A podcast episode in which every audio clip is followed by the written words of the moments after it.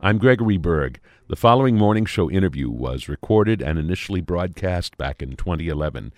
It tells the story of a Frenchman who played a crucial role in America's triumph over the British in the Revolutionary War. Enjoy, and happy 4th of July. I have had the great pleasure on a couple of different occasions to speak with a, a very able and prolific writer by the name of Harlow Giles Unger. We spoke on the first uh, on the first occasion about uh, his really interesting biography of our fifth president, James Monroe. And I'm thinking of this off the top of my head. I think it's co- called The Last Founding Father.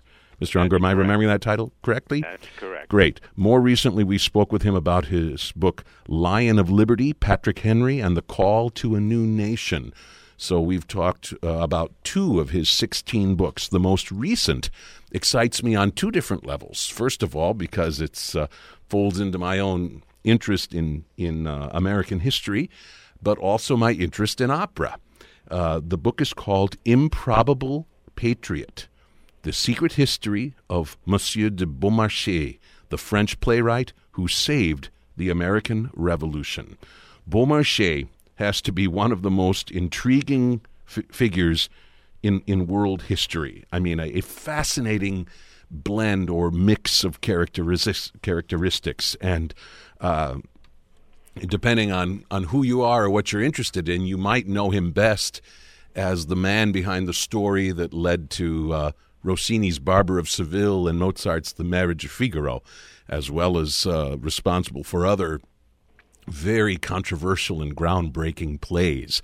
But he also, as the uh, title of this book suggests, was a, very significant figure in our own American Revolution. Uh, France was rooting for us rather than their British rivals to be victorious in the uh, uh, Revolutionary War. And uh, this book also chronicles how Beaumarchais was a very significant player. And although the title is Improbable Patriot, and there is some improbability uh, in his story, there are also very interesting indications in the early life of Beaumarchais, which also make it not a complete surprise that he would have, to some extent at least, identified with uh, the, uh, the, the young rebels of the North American continent trying to throw off the shackles of British rule. Once again, the book is called Improbable Patriot The Secret History of Monsieur de Beaumarchais, the French playwright who saved the American Revolution. This is published by the University Press of New England. And Harlow Giles Unger, we welcome you back to the morning show. Thank you very much. It's nice to be here again. Always a, a pleasure to uh, be with you on this show. I, in, in some ways, the, the first question that comes to mind is hardly worth asking. Uh, I mean, I was going to ask you something along the lines of what prompted you to want to write a biography of Beaumarchais. I mean, in some respects, who wouldn't want to write a biography of this of this fascinating figure? Maybe he's you could character. Get... he's really a character out of the movies. I mean, he's uh, an adventurer. He's uh, uh, an intellectual. Uh, he's a fighter for liberty. Uh, he's a, a hilarious character. He's very, very funny. His alter ego is is Figaro on the stage, and uh, he is uh, such an, an enormous uh, uh, figure, and uh, unfortunately, really unknown in America. And yet, you know, he lit the flames of the French Revolution. He saved the American Revolution. He was a, a, a famous, just a, an incredible in, inventor, musician, singer, actor, publisher, uh, courtier, a swordsman, a spy, a diplomat. He, he was an advisor to kings. He was an arms dealer, a great investor, a shipping magnate, uh, an irresistible lover, and uh, a devoted husband, and a champion of equal rights. Uh, he was unquestionably the most brilliant fl- French playwright uh, of his time and, and probably of history. His two uh, greatest plays, he wrote many plays, but his two greatest plays, the, the Barber of Seville and The Marriage of Figaro, excuse me, are still considered uh, the finest plays in French history. Uh, the uh, uh, uh, Barber of Seville and the marriage of the, the marriage of Figaro, especially, uh, is listed in, in a dictionary of the 19th century uh, under that entry, under the entry of Marriage of Figaro. Uh, the entry says, uh, play by Beaumarchais that sparked the French Revolution. Mm. because the central character, Figaro, uh, is in the marriage of Figaro simply a, a valet. He had been a barber in the first play. This marriage of Figaro is uh, is part of a trilogy that Beaumarchais wrote. The first p- play being uh, the Barber of Seville, in which he is a barber.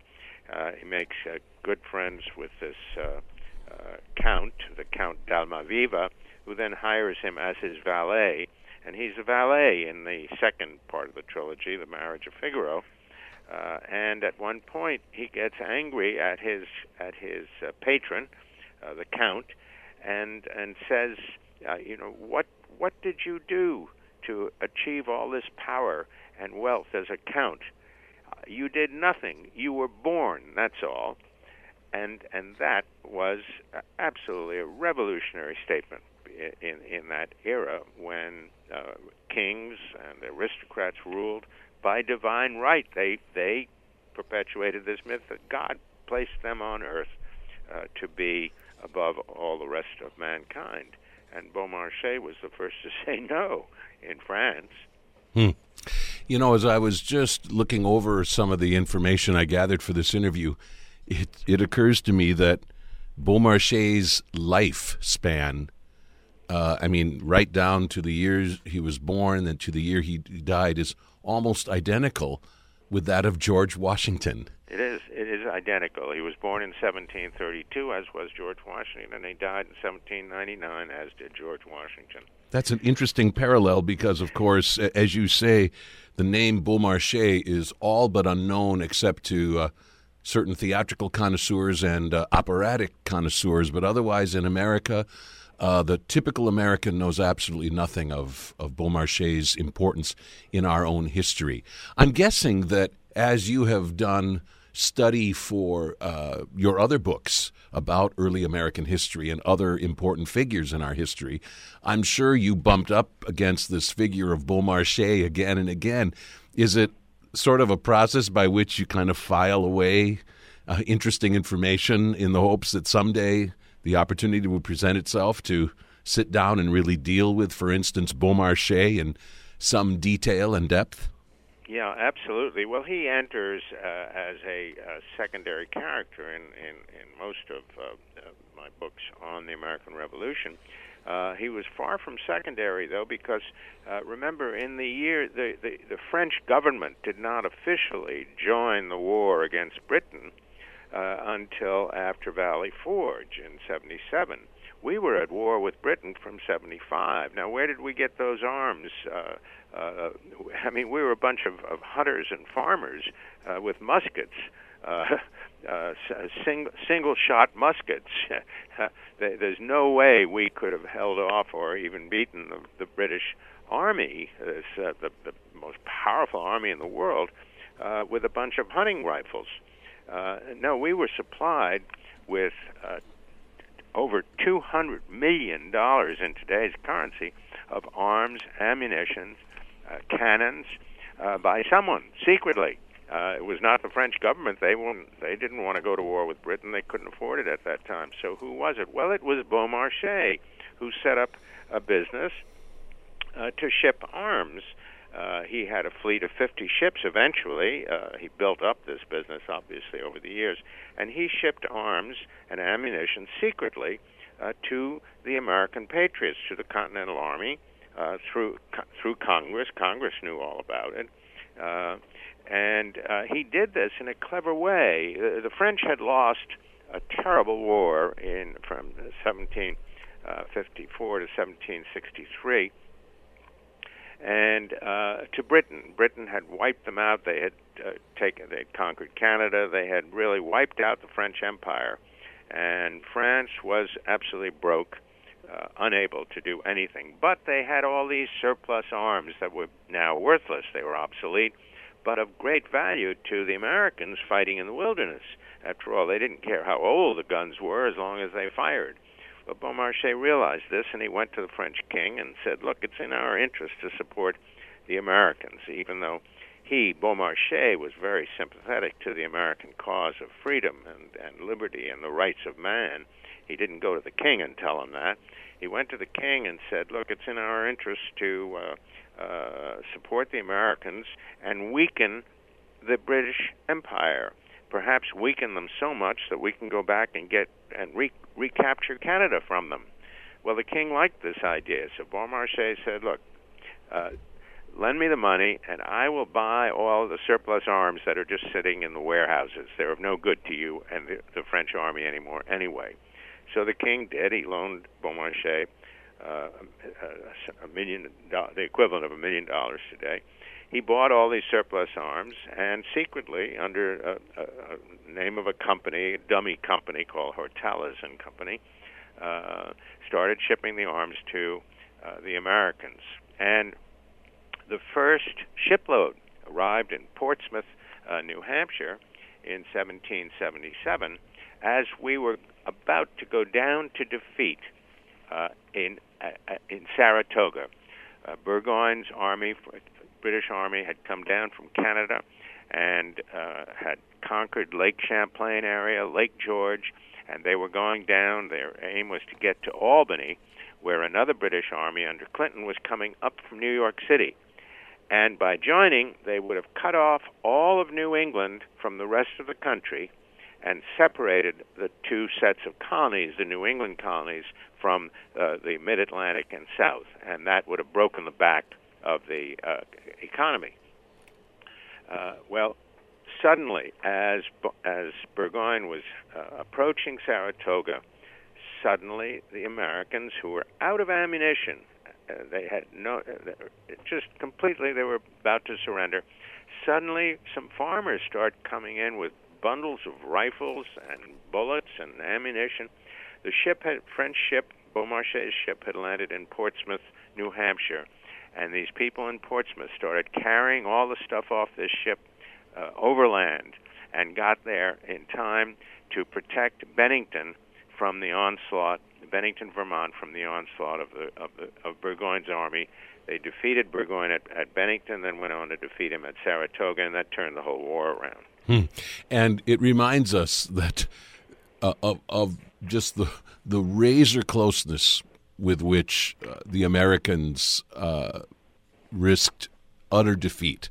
I mean, oh, absolutely. It, it, absolutely. at, at many points, this could have all turned I mean, it was already disastrous, but it could have become the irreversibly only, disastrous. Without Beaumarchais' arms and ammunition, uh, we never would have won the war. The only advantage we have over uh, we had over the British. Uh, remember, the British were the strong, most powerful, best trained, best equipped army in the world at that point. Their empire now stretched uh, across Canada, uh, uh, the Caribbean, in, into Africa into Asia. They already had conquered parts of India. They had defeated the French there. They defeated the French all over the world. The only advantage uh, our uh, people had over the British Army was that we knew how to fight in the wilderness. Uh, our our people were hunters and farmers, so they knew uh, they had had experience fighting the Indians, so they knew how to uh, lie down on the ground behind a rock and and, and pick off uh, their targets. Whereas the British Army uh, the, all the European training, it was called linear warfare, where they stood up in a straight line and marched forward, uh, one line after the other. The front line would then get down on its knees, fire. The next line would beyond them and fire. Well, you just couldn't do that in forests uh, and, and, and not get picked off. And so that was the only advantage we had over the British. But we had no money, no arms, no ammunition, no, uh, no, adequate clothing, no tents, uh, nothing at all to fight a war. It was absolutely, it would have been a, a slaughterhouse, and it had been a slaughterhouse until then. Uh, the the British Army had landed in Brooklyn, wiped out Washington's forces there, then came over to crossed over to the East River to Manhattan, uh, wiped out the forces there. Uh, Washington and, and the the uh, remnants of his army fled across the Hudson, over northern New Jersey, over across the Delaware River, and were uh, almost uh, uh, ready to surrender. Congress had moved, had fled from Philadelphia, the capital, uh, to Baltimore.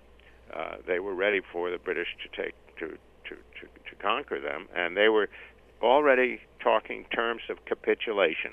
Hmm. Uh, Washington staged a brilliant uh, raid on Trenton, which uh, at least gave Congress courage not to surrender. There was hope. And then, thanks to Beaumarchais and the shipments of arms uh, to the Americans that arrived, first shipload arrived in Portsmouth and saved the Battle of Saratoga. That turned the whole war around. Hmm. Now we could fight. Now we had the equipment to fight. as, as, you describe that, it, it brings to mind a, a quotation of George Washington. Uh, and, and I think this is such a good decision on your part. The, your book opens actually by setting the stage for sort of the pit of despair in which Washington found itself. Uh, this is towards the end of 1776. Uh, George Washington, at, at one, one point, looking at uh, his bedraggled, uh, ill equipped troops, uh, and uh, said is said to have cried out, "Good God, are these the men with which I am to defend America?" Yeah. And uh, and wrote later to his cousin, "If I were to wish the bitterest curse to an enemy, I should put him in my stead. I do not know what plan of conduct to pursue." In confidence, I tell you that I never was in such an unhappy, divided state since I was born.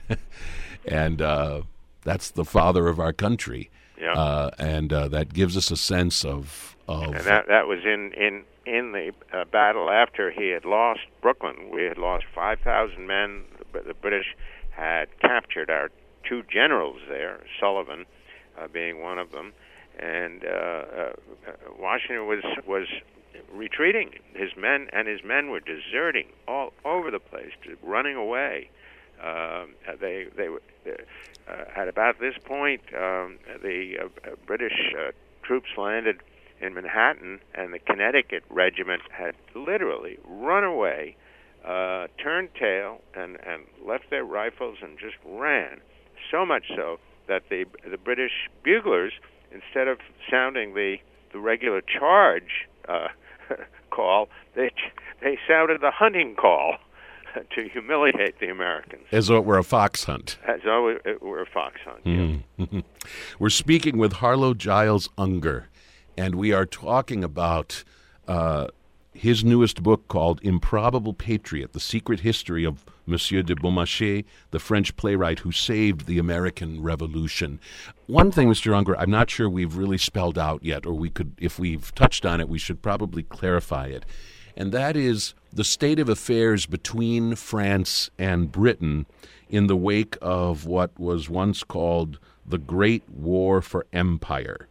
Uh, this was, that was that was the truly the first World War. Uh, it was uh, not what we call the First World War was not really the First World War. The, the, what we call the Seven Years' War from 1757 uh, uh, to 1763 uh, was truly the First World War. It involved a dozen nations in Europe uh, and it, it it took place on four continents. It took place in Europe, in Africa, in North America, and in Asia, and it was truly and and on the seas in between.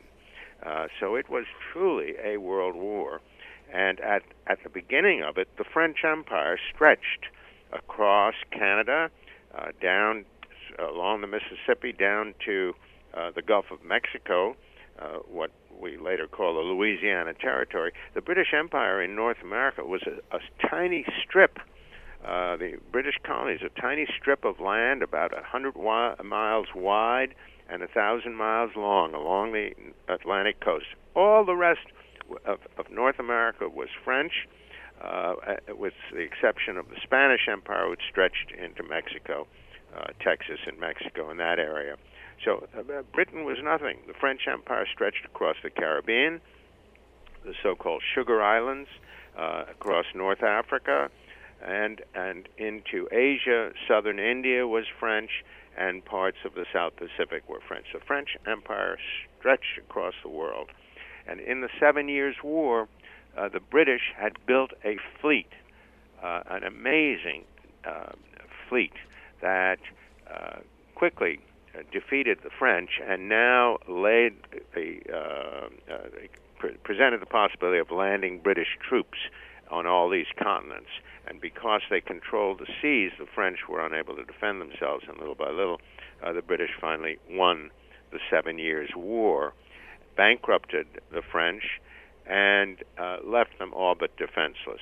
And you say that not only was France bankrupted by this defeat, but uh, also humiliated, stripped of basically all of their territories except for just a couple of little islands in the Caribbean.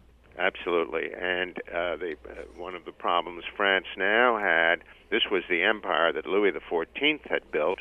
Well, he had uh, uh, his he lived for so long that his he he outlived his son, and uh, his grandson uh, died before uh, he, he could come to power. So it was his great grandson that became Louis the Fifteenth, and he was a, a terrible king. Uh, he spent most of his time in bed with women. Uh, his famous w- wives or mistresses were uh, Madame de Pompadour, whom you've heard of, and Madame du Barry, uh, whom you've heard of. Uh, he spent his time in bed, and meanwhile, the empire just absolutely fell apart. And uh, uh, that was that was what happened in the Seven Years' War. So when the American Revolution comes along, uh, this helps us understand both France's interest in Britain de- being defeated, and yet France's reluctance to op- uh, openly enter this conflict. Right. Uh, I said that the Seven Years' War bankrupted uh, France. It also bankrupted Britain, and that's what what started the American Revolution because uh, they they needed uh, uh, money to, for the government to survive, and so they started taxing the American colonies. They had never taxed the colonies before. Uh, the colonies had been so rich in raw materials that they allowed settlers, colonists, to come over here, exploit the raw materials, ship them back to Britain uh, for Britain's manufacturing uh, plants to convert them into finished goods. Uh, now uh, they decided they had to they had to raise money somewhere, and the colonists were pretty rich uh, off the profits of the Seven Years' War, and and and that sparked the American Revolution, uh, this taxation of the American colonists.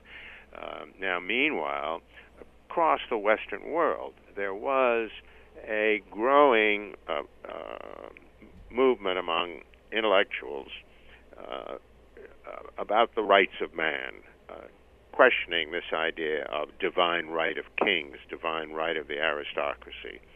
And meanwhile, the aristocrats were exploiting the poor more and more and more. So there was discontent among the poor and intellectual ferment among uh, the uh, young intellectuals reading works by Voltaire and and uh, Rousseau. It was called the Age of Enlightenment, and the whole thrust of the rights of man began to have great influence among the young, especially.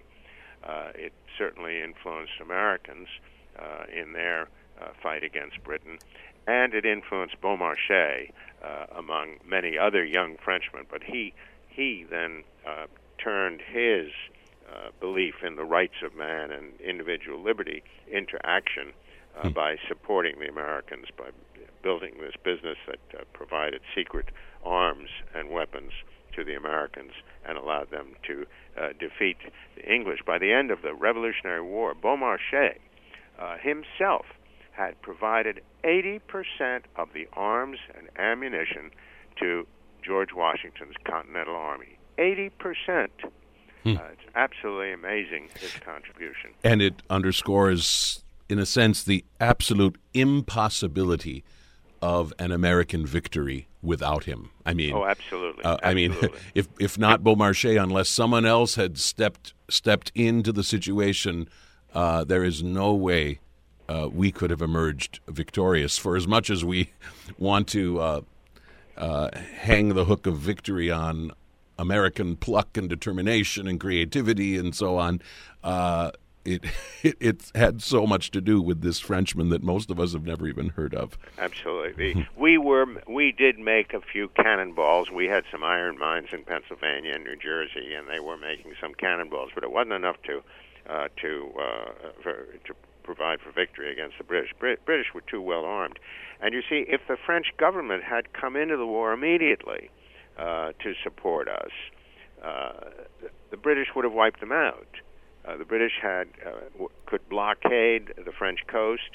Uh, they they had troops left over from the Seven Years' War in western France.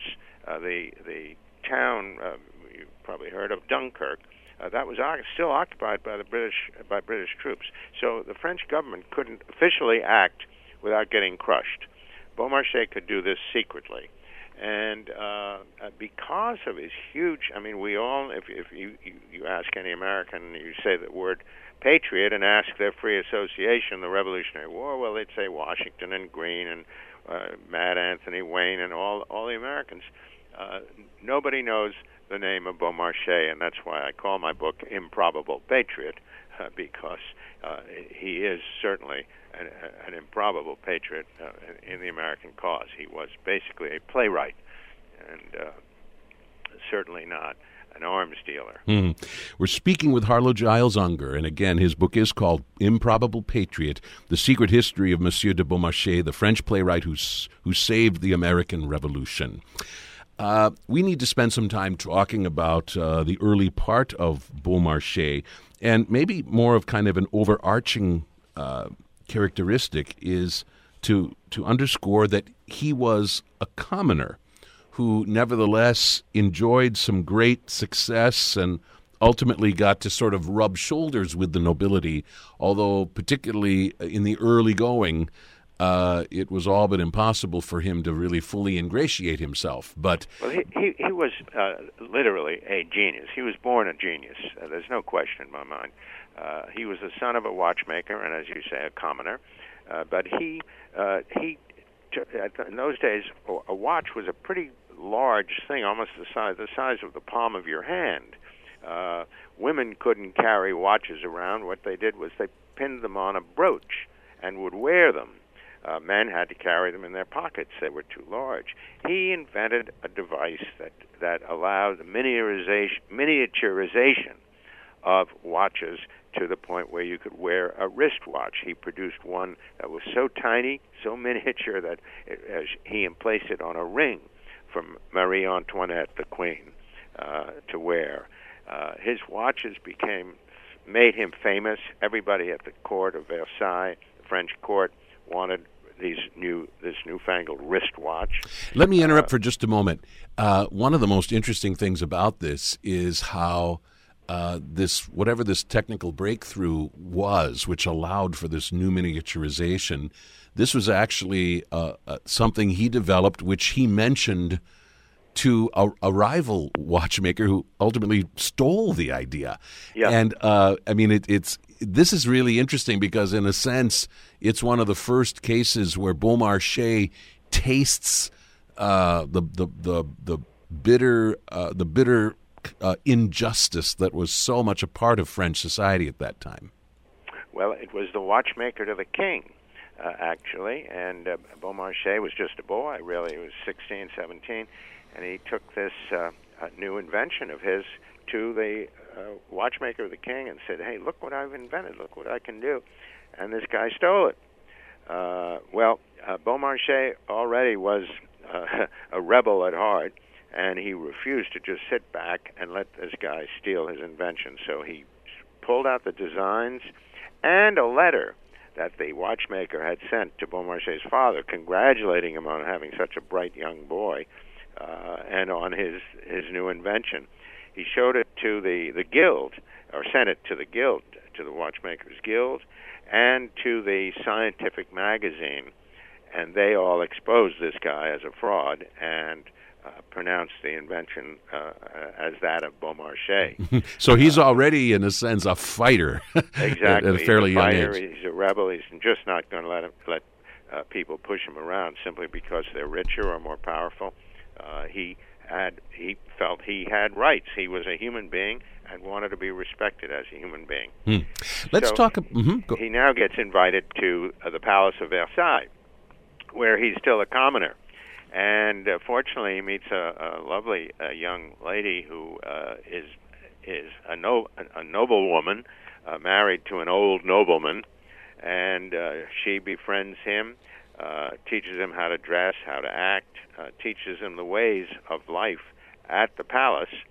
Uh, and her husband dies, and so she marries him, and that's how uh, Pierre uh, Augustin Caron, his his his given name was Caron, C A R O N, uh, became de Beaumarchais, uh, a noble a nobleman, uh, by marrying this lady uh, and attaching her name or the name of her property to his, and and then paying a a sum for that right to the name uh, after she dies.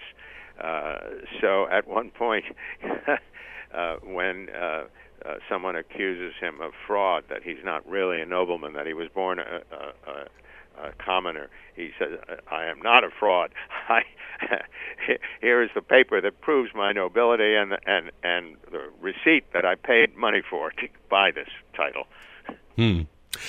Early in his life, uh, even ahead of this new watch which he develops, you tell us about a really intriguing instance in which uh, this young man, I suppose as a young teenager, um, sort of fell into a kind of a rough group of boys in the neighborhood and became kind of dissatisfied with how strict his father was. Well, Uh, that's before he invents the watch. Right, That's- right, exactly. Yeah, this is this is backtracking just a little bit, but it's it's kind of interesting because this this could have been an interesting reversal and had things not resolved themselves, none of what you just described probably would have even happened. Tell tell our, our listeners about uh, this young man's return to his home and return to his father. Well, he was uh, a rebel, uh, to borrow the title of a movie, Rebel Without a Cause. And uh, when he uh, reached adolescence, uh, like many adolescents, he started rebelling at home and hanging out with a rough crowd on the streets and uh, not working as an apprentice in his father's shop.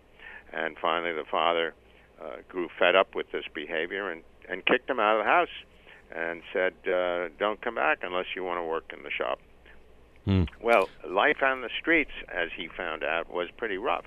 Uh, to sleep out in the streets, not have a home, not have three meals a day, and uh, finally he he, he uh, sought haven with some family friends, and uh, and wrote a letter of apology to his father and promised to to work hard from that point and stay in the shop. Right. And he, and he did. I I love this. the uh, prodigal son coming home. Absolutely. Although uh, his father's not quite like the father in the prodigal son parable because uh, his father sets even stricter rules, and uh, here are some of them. You shall make nothing, sell nothing, and cause nothing to be made or sold except on my account. You must get up at six in summertime and seven in winter. You must work until supper at whatever I give you to do, and at anything I give you to do without showing any distaste for your work, using the talents which heaven has bestowed on you to become celebrated in your profession. You must no longer go out at night except on Saturdays and holidays when you may dine with your friends but must be home by nine. You must give up your party music and the company of young men. They have been your ruin. In view of your weakness for music, however, I will let you play the violin and flute on condition that you only play them on working days after supper. I will allow you your room and board and 18 francs a month pocket money.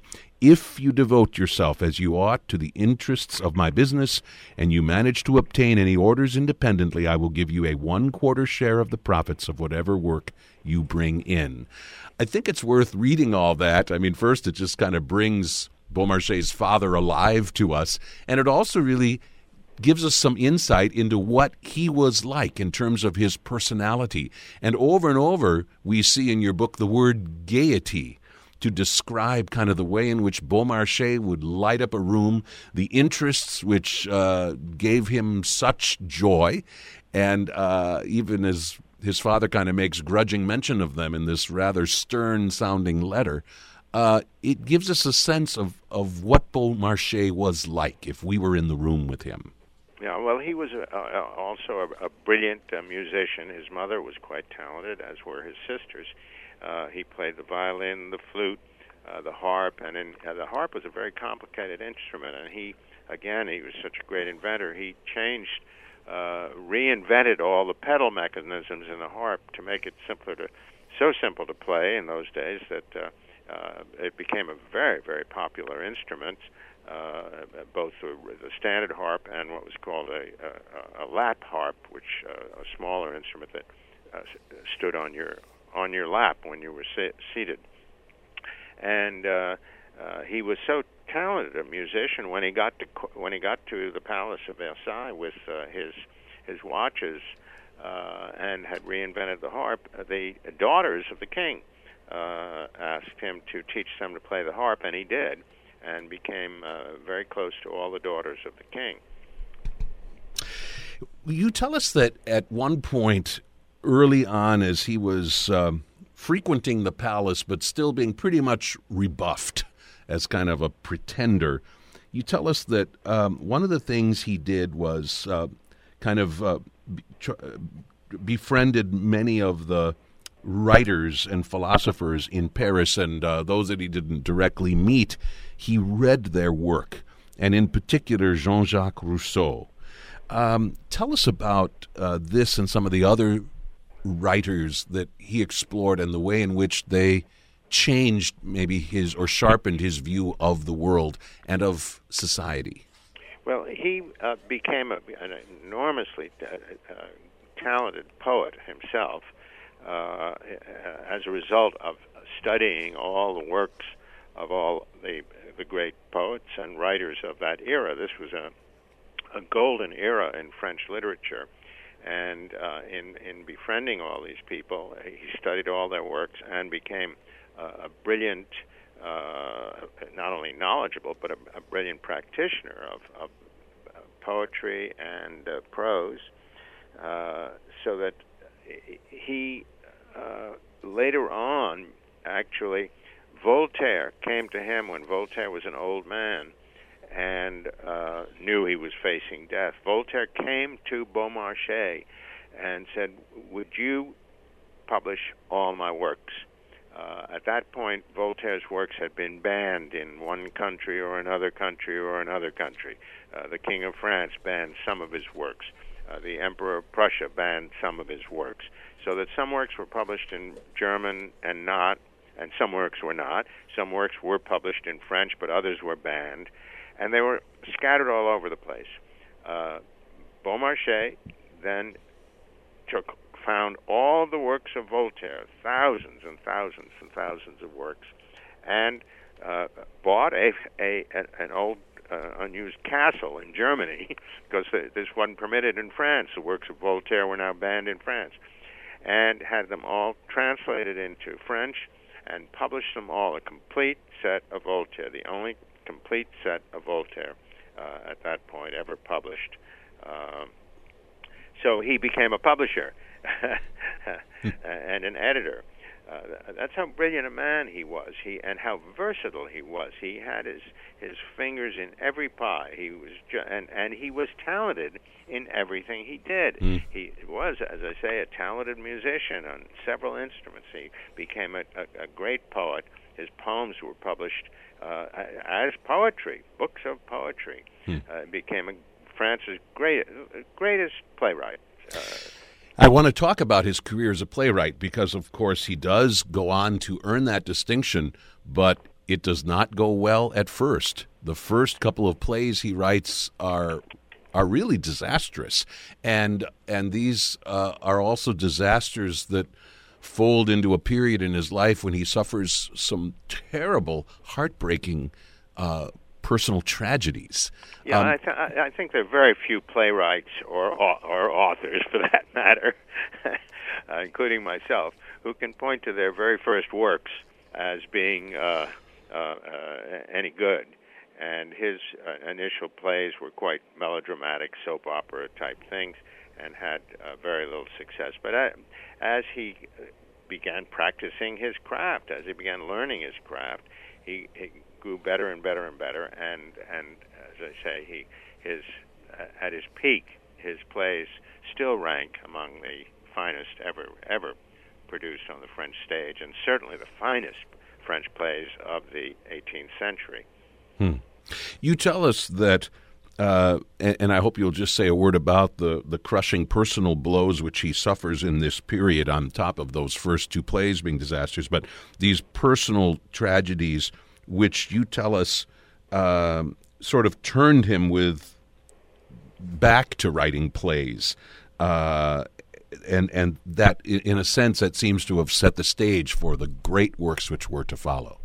Yeah, he he took the criticisms of his first plays very seriously, and when Barber of Seville first came out, he bombed. It was a long, talky, very uh, soap operish play, and he went back and rewrote Barber of Seville in three days. He worked day and night uh, and rewrote it, tightened up the script, and turned it. And, and then when it came out, the re, the, the reproduction of it, uh, the second production of it, it was an instant hit. Uh, so he took uh, criticism seriously and learned from from criticism. Uh, and of course, in the wake of losing his wife and a couple of children to uh, to illnesses, uh, he, was he, ja- he, was jailed by the king. He'd be jailed for uh, insubordination, for uh, uh, put, turning out plays that were impudent, uh, for uh, questioning these basic beliefs on which the French Empire and, and the Catholic Church were built. namely, that these people were, were, were the, the, the top tier of society was placed there by God. They were chosen. So Beaumarchais, uh, as we've already touched on, uh, has already this sense that things are not quite right, and this, of course, folds beautifully, perfectly uh, into his uh, feelings for his his regard for the, the rebels in North America, and ultimately sets the stage uh, for his participation and, and support of their of their efforts. Um, Absolutely. I wonder uh, if, you if you, mm-hmm. you if you read the play uh, Marriage of Figaro uh, or Barber of Seville, uh, you'll see that Figaro, although he's a French character and and the, the language is in French, uh, he really is an, uh, uh, could be he could be fighting in the American Revolution. He could be uh, any he could be a Minuteman on the green at Lexington. Hmm. You do mention in the book that uh, although much of what motivated uh, Beaumarchais was uh, of a philosophical sort of nature. I mean that he appreciated the the, the, the, the Americans and their efforts to throw off the tyranny of the British. Um, there were there was the also aristocracy, right? Yes, of course, but there was also money to be made. Can you just speak briefly about uh, the, the, the sort of mixture of motivation that is part of the Beaumarchais story in terms of what connected him with uh, the efforts of the Americans? Well, uh, obviously he had to uh, have money and uh, to, to to get in this uh, to run this arms business.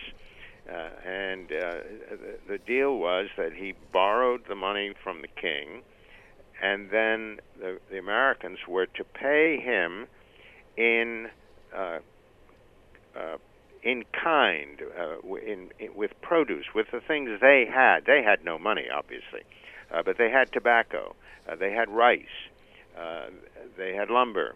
So they were to pay him for the arms with these products that were all being uh, had been shipped all to England, but were very scarce in, in continental Europe and in France. Uh, so by bringing this back, he expected to make a fortune and pay back the king and everything like that. But the Americans failed to do it. Uh, the Americans never paid him back at all. Uh, the ships came back empty, and uh, so he was uh, fortunately uh, financed by the king uh, and able to see this through. But in the end, uh, he uh, was never paid by the Americans. Uh, after the war was over, uh, his uh, daughter brought suit. He died in 1799, and as said, his daughter brought brought suit. Uh, the, the top people in the Congress said, "We've got to pay this guy." Alexander Hamilton, John Jay, uh, all these leaders said, you, "We owe this money to this guy, over 200 million dollars, by the way, in today's currency." And uh, they never paid until finally in 1835. Uh, the daughter was still suing. She's an old lady by then, and Congress uh, France refused to sign a treaty of of commerce unless we paid this bill, this back bill, and finally uh, Congress voted to uh, appropriate three million dollars, and that was paid to the to the daughter, uh, and that, that three million dollars of two hundred ten million dollars that was owed uh, just to settle the deal. Mm. But uh, the uh, the yeah, you know, uh, Beaumarchais, by the way, was not the only young Frenchman uh, who was attracted to uh, the American Revolution. Uh, remember, a whole be- long before the the French government got involved, a whole bunch of young French officers came over uh, to fight with the Americans. The most notable of which was Lafayette, of, Of course. course. Uh, so this this uh, feeling among young young French uh, people, and Lafayette was a nobleman, uh, but the feeling among the young Frenchmen, educated Frenchmen, uh, uh, for the uh, rights of man uh, and the American struggle uh, was widespread.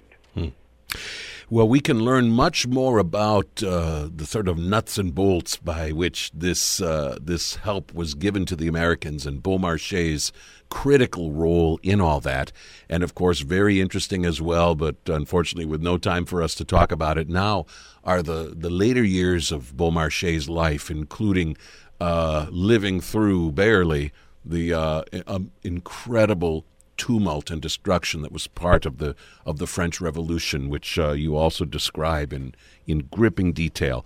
It uh, is just one more complicated layer to the fascinating story of a fascinating man. The book, Improbable Patriot. The Secret History of Monsieur de Beaumarchais, the French playwright who saved the American Revolution. And for those of you that uh, are interested in, in the theatrical, operatic side of Beaumarchais' work, uh, Mr. Unger pl- spends plenty of time talking about the marriage of Figaro and the Barber of Seville and so on. There's so much to uh, explore in this fascinating book published by University Press of New England. Harlow Giles Unger, thank you so much. Once again, you've written a wonderful book, and I'm so glad we could talk about it today on the morning show. Thank you very much for having me, Greg. I appreciate it.